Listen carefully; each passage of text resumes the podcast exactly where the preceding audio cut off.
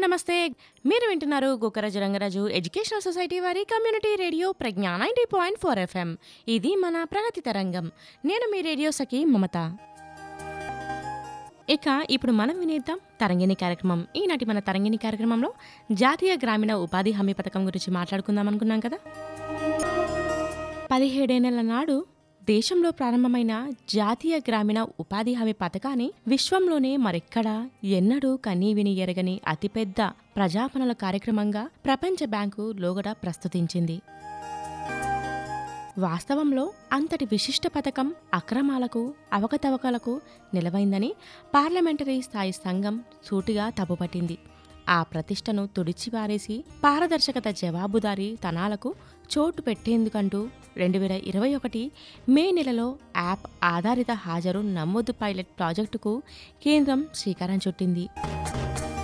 సంవత్సరం తర్వాత దాన్ని ఇరవై అంతకన్నా ఎక్కువ మంది కూలీలు పనిచేసే ఉపాధి హామీ కార్యక్షేత్రాలన్నింటికీ విస్తరించారు.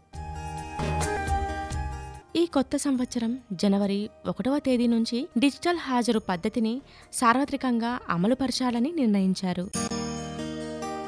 దేశ జనాభాలో అంతర్జాల వినియోగదారులు అరవై శాతం లోపేనని గణాంకాలు వెల్లడిస్తున్నాయి. గ్రామీణ ప్రాంతాల్లో ఆ సంఖ్య స్వల్పమే. దేశం నలుమూలల సాంకేతికత అందరికీ అందుబాటులో ఉంటే సరిగాని లేనప్పుడు డిజిటల్ హాజరు విధానాన్ని సార్వత్రికంగా అందులోనూ పొట్ట నింపుకోవడానికి రెక్కల ముక్కలు చేసుకునే శ్రమజీవులకు టోకున వర్తింపజేస్తామనడం ఎంతవరకు హేతువతం నెట్వర్క్ ఒకటే కాదు యాప్ ద్వారా హాజరు నమోదుకు ఫోటోలు తీసి పోస్ట్ చేసేందుకు స్మార్ట్ ఫోన్లు కావాలి. కాయా కష్టంతో బతికిర్చే నిరుపేదలకు అది ఖచ్చితంగా తలకు మించిన భారమే కదా. పథకంలో పారదర్శకత పెంపొందించేందుకంటూ లబ్ధిదారులను ఇక్కట్లు పాలు చేయడం అనుచితం.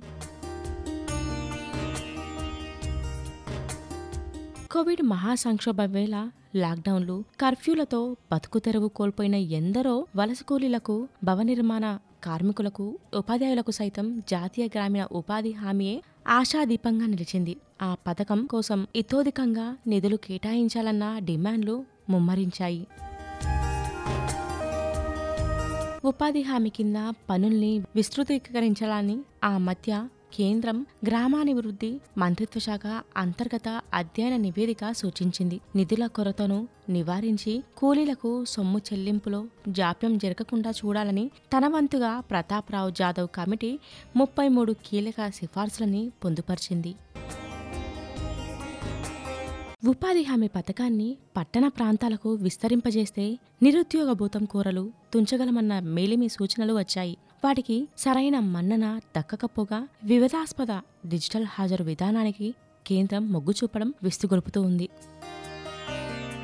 ఆసేతు హిమాచలం ఎనభై ఒకటి కోట్ల మందికి పైగా ఆ పన్నులకు ఉచితంగా ఆహార ధాన్యాల పంపిణీ చేపట్టినట్లు ప్రభుత్వమే చెబుతుంది. అంటే దేశ జనాభాలో అరవై ఏడు శాతం మేర బూరి జనారాశి పేదరికంలో మగ్గుతున్నట్లే కదా. వారందరూ తెరిపిన పడాలంటే గ్రామీణ ఉపాధి హామీ పథకాన్ని అన్ని విధాలా పరిపుష్టీకరించాలి. కేరళ ఒడిశా రాజస్థాన్ జార్ఖండ్ హిమాచల్ ప్రదేశ్ వంటి చోట్ల అమలుపరుస్తున్న పట్టణ శ్రామిక యోజనాల స్ఫూర్తికి తగిన రాష్ట్రాలు పట్టం కట్టేలా కేంద్రం తగిన తోడ్పాటు సమకూర్చాలి.